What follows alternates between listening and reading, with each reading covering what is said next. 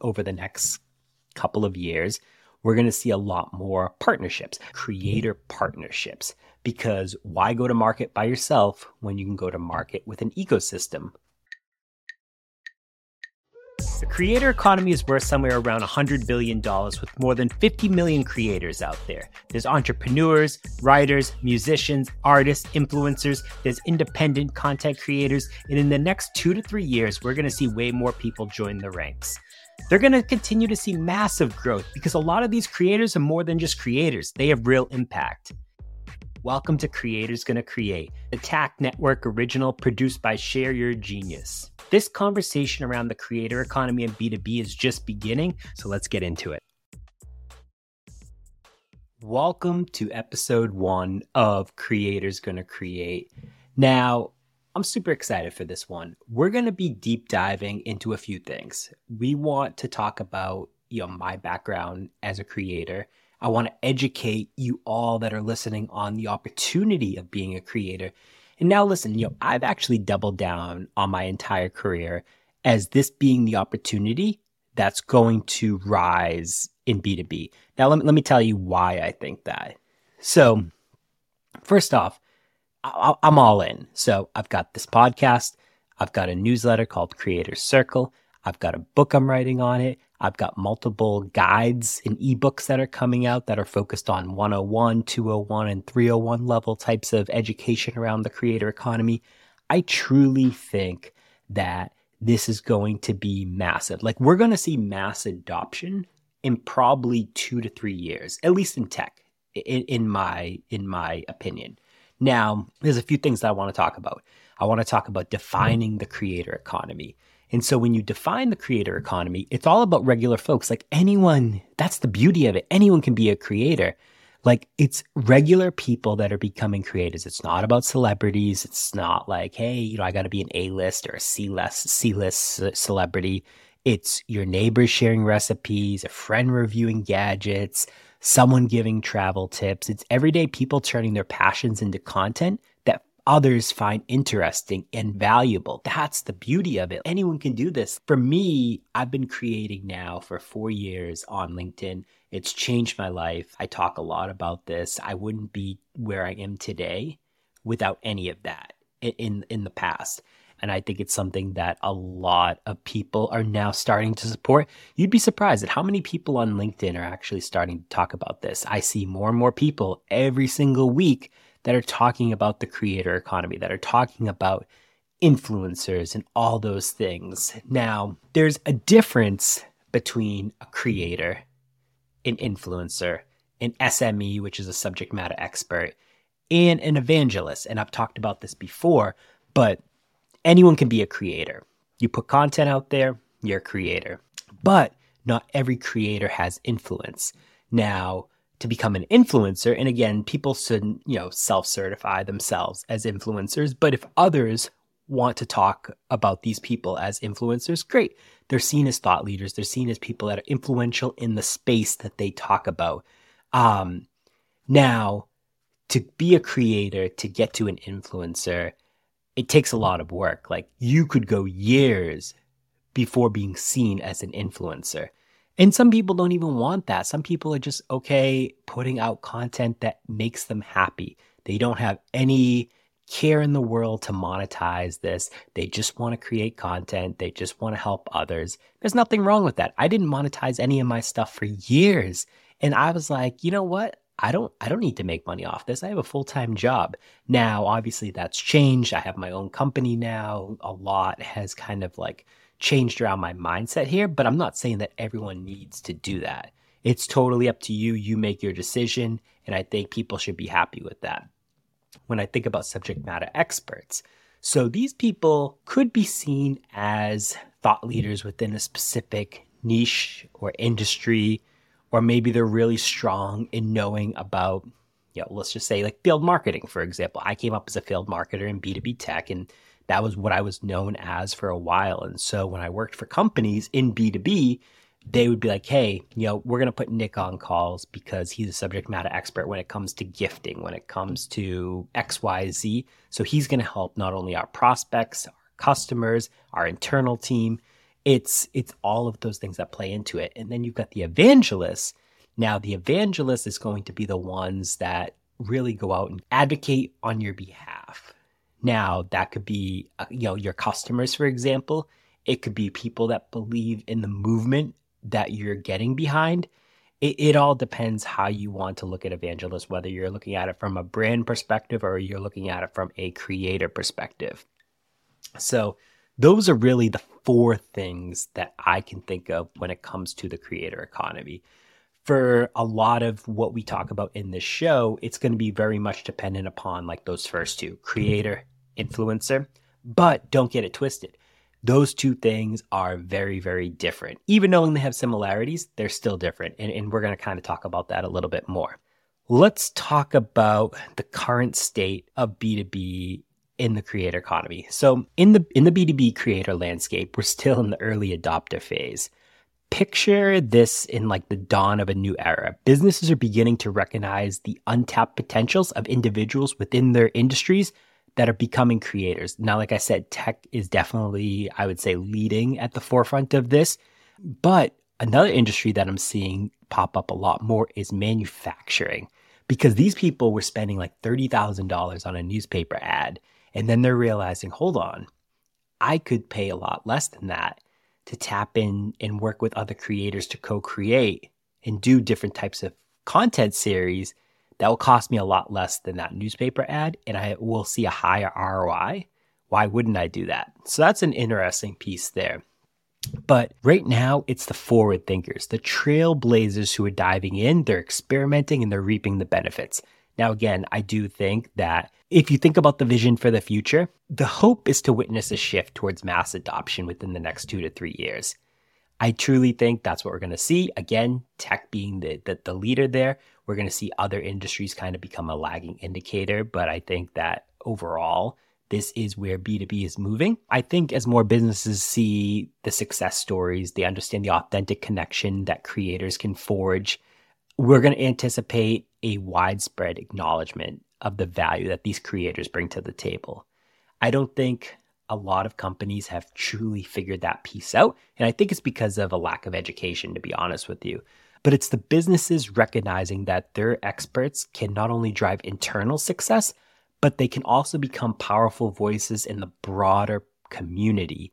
And that's the thing. You meet your buyers where they are. If they're in Reddit, if they're in LinkedIn, if they're in X or whatever platform, you're meeting them where they are. They're not coming to you. You need to to come to them ultimately. So, let's talk about a few other things. Sponsorships brand deals. How does this all work? Going back in, in focusing again on LinkedIn, because I think that's where the majority of tech focuses, at least sales tech and MarTech. Most people think that influencer marketing, working with creators is really just sponsored LinkedIn posts. And I mean, that's what you see. That's just, that's what's become normal to a certain degree.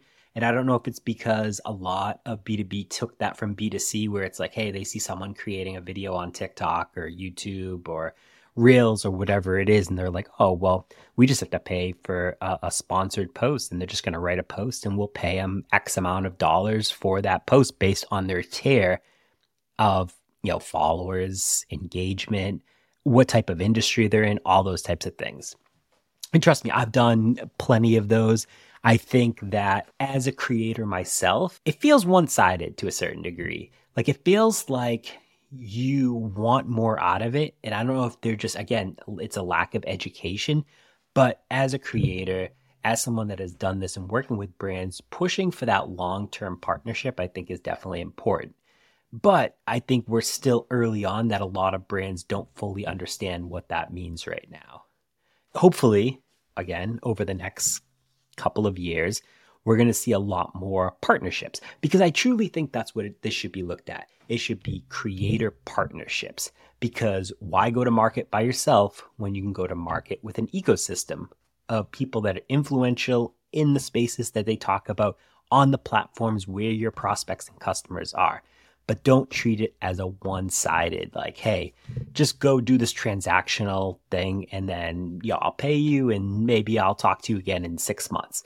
it just, you know, feels a little bit icky. And as a creator, I don't think that you should accept any deals if you, one, haven't used the product before, or two, don't plan on using the product. I just feel like it becomes very much disenchanted where it's like, are you just doing this to get paid? Why? And again, if I believe you and I go out and buy whatever it is that you talk about and it's a terrible experience, that's going to reflect the person who actually posted about that. So again, I, I would be very cognizant of like that specific piece of it. Now, number two is do you believe in the mission? For me, whenever I look at brand deals or sponsorships or partnership types of uh, activities, I have to believe in what it is that the company stands for, what they're trying to achieve, the mission that they're delivering on. Because if I can't get behind that as a human, as a person, and it doesn't connect to that whole people first mindset, it, it's just not going to work for me. It's just something that I feel like is going to be a little bit trickier to get behind. So now that we kind of talked about those few things there, I want to dive into what to expect. So, over the next couple of years, we're going to see a surge in businesses that are embracing the concept of their employees, of creators, and this whole thing. The narrative is going to shift from this is a novel idea to this is an integral part of our brand and communication strategy. Now, trust me, this is an exciting journey for the early adopter frontiers. And I do think that we're on the brink of seeing B2B creators take center stage in shaping the industry conversations. Hopefully, I can help be at the forefront of that. I know there's a lot of other amazing people out there that are doing this, but I think it's important to kind of like focus on that. So let's talk about what kind of content I've created. How did I start? When did I see the creator economy really start in B2B? Early opportunities, what it's been like, all that good stuff. I started four years ago. I remember I, I worked for a company called Clari at the time. We were in Laguna Beach, California at our revenue kickoff. It was actually February of 2020, right before the pandemic hit. I, I remember it was literally flying back from there to Boston. And I was watching on the plane of like all these stories. And I was like, oh, you know, that's not going to happen. And obviously, we know how that story unfolded. But the beauty is, I started creating content around field marketing because it was what I did. I shared my learnings, shared my my stories, I shared my failures, successes, all those things. And I think that was what made it great because at the time there was only 650 million users creating, not only creating 650 million users on LinkedIn. So I was the only one that talked about field marketing, what it actually was to a revenue organization. Now, that allowed me to obviously change. I took field marketing, I turned it into ABM, I turned it into customer marketing, I turned it into evangelism, I turned it into now this whole people first and creator economy piece. Um, so my content's evolved, but I think I've also evolved as a person. And I think that's what happens to a lot of people that have been doing this for, for years. And that's okay. I worked for someone named Kyle Coleman very well known on LinkedIn. He's actually the CMO now at Clari. I used to report to him when I was there. He led the growth team and the SDR and enablement team. And he actually put out a challenge to his team about creating content. And he he was the one that originally gave me the idea of going down this path. And I was like, oh yeah, that's that's a great idea. Plus, I'm a very competitive person. So I was like, you know what? I'm I'm all in on this. And so honestly, I couldn't be where I am today without that initial bump from Kyle. So, Kyle, if you're listening, again, I, I give you massive shout outs all the time. Very, very appreciative for you giving me that that opportunity to get started four years ago now. Thank you. If you look at the early opportunities back in 2020, 2021, specifically on LinkedIn to today, which is, you know, almost 2024, a lot has changed the the amount of reach, impressions, all of that, and creators are seeing huge tank jobs left and right. I'm seeing it myself. Like I used to be able to post, I would get thirty thousand views on a post, no issue. I was driving a million impressions on my content every single month. I'm lucky to drive 250,000 now, which is, you know, it's crazy. It's a 75, 80% drop over what I'm used to seeing. But the beauty, and I guess flip side of that is my engagement has now skyrocketed. So Many people that create content, specifically on LinkedIn, they see a sub 1% engagement rate. I'm seeing between a 3 and 4% engagement rate. So the thing mm-hmm. is, people maybe less people are seeing my content, but more people are engaging with it. And maybe it's the right people that are engaging with it. And I think it goes back to that whole quality over quantity conversation. And I think that's important to have that mindset where it's like, listen, you don't need every post to go viral. I've actually only had very few posts go viral. And for me, viral on LinkedIn means like you have over a thousand reactions. If it doesn't have over a thousand reactions, I don't consider it viral per se. Mm-hmm. I don't know if there's specific like what other people think, but I've only had maybe 12 or 14 posts have over those thousand reactions. And, you know, I got sometimes like 250, 300,000 views from that. But that would be nice if that happened every time. That's not how social media works. Like the majority of time, I'm getting these singles and doubles, like, you know, anywhere from 5,000 to 25,000 views on my posts. But the beauty is what happens in the comment section. Are you engaging with people? Are you having those conversations? Are you taking those conversations offline to, to DMs or to calls or to whatever it is?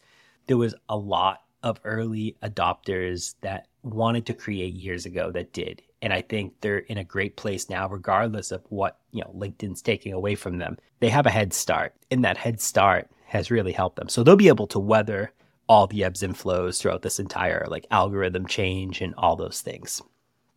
It's harder now to stand out as a creator. You have to stand for something. You have to have a POV because everyone talks about LinkedIn, how to grow on LinkedIn, how to grow a personal brand, how to be a demand gen marketer, whatever it is. There's so many people talking about the same exact things or giving sales advice or like, hey, do this as a sales rep, do this as an SDR. But like, no one's really bringing earth shattering news there. But if you can take what you've learned and spin it in a way that is a really strong POV that delivers value to others, that's how you're going to stand out for sure. So now I want to talk about like what I've learned. I want to give you three actionable tips for creators because I think these three things are important. I would say number one is be consistent. Set a realistic content schedule and stick to it, whether it's daily, weekly, or monthly. Consistency builds your brand and keeps your audience engaged. Now, when I started, I jumped in five days a week. I don't know if I would really recommend that to everyone, especially today. It worked for me then, but I would say the most advice that I give to people today is post two to three times a week because you don't want to flood your network, especially if they have no clue who you are, if you're just getting started. You can much more engage in conversations on other people's stuff without having to go out and create your own. Number two, know your audience inside out. Now, this is important. You got to dive into your analytics. You got to know who your audience is, what they like, how they engage, ultimately, you know, you're tailoring your content to meet their interests and needs. Like it's just like anything, like a newsletter, like this podcast, like anything else. You want to know what your audience cares about, what they want to learn, because they're looking to you as an authoritative figure to hopefully help do that. Number three, embrace change and growth. Now, the creative world is dynamic. Don't be afraid to try new things, experiment with different content styles, platforms, ideas your audience is going to appreciate your authenticity and your willingness to evolve. Because listen, I started off on LinkedIn. I don't think that you should jump onto every platform right when you're getting started um, because you should master one before jumping to another. But I started on LinkedIn, did really well there, jumped onto X or Twitter. Now I'm on you know, YouTube, TikTok, Instagram, um, and, and a lot of it's repurposing content. So it's a little bit easier for me. But you have to you have to change. The platforms change where I would say as a creator, I'd double down, at least in B2B, is like YouTube, YouTube Shorts. I think you have a fantastic opportunity on YouTube Shorts right now. A lot of people in B2B specifically aren't even like thinking about that. So think about that when you're trying to figure out like what it is that you want to do. Now, what do I think the opportunity for both creators and brands is from here? There's really a few things. Authentic connection is the first one. The opportunity lies in creating authentic connections so many people claim to be authentic, but let's be honest. I've actually met a lot of people that I've seen on LinkedIn that I've met at like a trade show or something like that. And they're a completely different person. Don't be that person. Me, I'm the same person you'd go grab a beer with down the street. Creators can engage with their audience on a personal level, they can foster trust and loyalty. Now, the brands benefit by associating with creators who genuinely resonate with their target audience uh, because it makes their message more relatable. Basically, the brand is working to borrow your trust and authority to a certain degree. That's why they work with creators. But they work with creators sometimes in a solo mindset and not in a partnership mindset. Number two, diverse content ecosystem. Creators bring diversity to the content ecosystem. I feel like they offer a lot of unique perspectives, styles, and it allows brands to actually reach a broader audience, whether it's through, you know, informative like micro clip videos, maybe it's entertaining podcasts. Hopefully you find this podcast helpful or maybe it's engaging social media. It's the variety enhances a brand's visibility and appeal, but it all depends what their outcomes are. That's why you need an ecosystem because brand A may only care about one thing. Brand B may care about something completely different. Brand C may care about three of those things. If you can diversify within that ecosystem, if you can offer a lot of different styles, maybe you're strong in text only, but you could also do video, or maybe you can create really cool graphics. Like there's so many different ways to go down there. Third one is social shareability and virality. Now, let's be honest, like power of social media is immense. I don't have to tell anyone that. Creators can craft create content that has high shareability, which ultimately is going to lead to more organic growth for both themselves and the brands that they collaborate with. It's a win-win for everyone.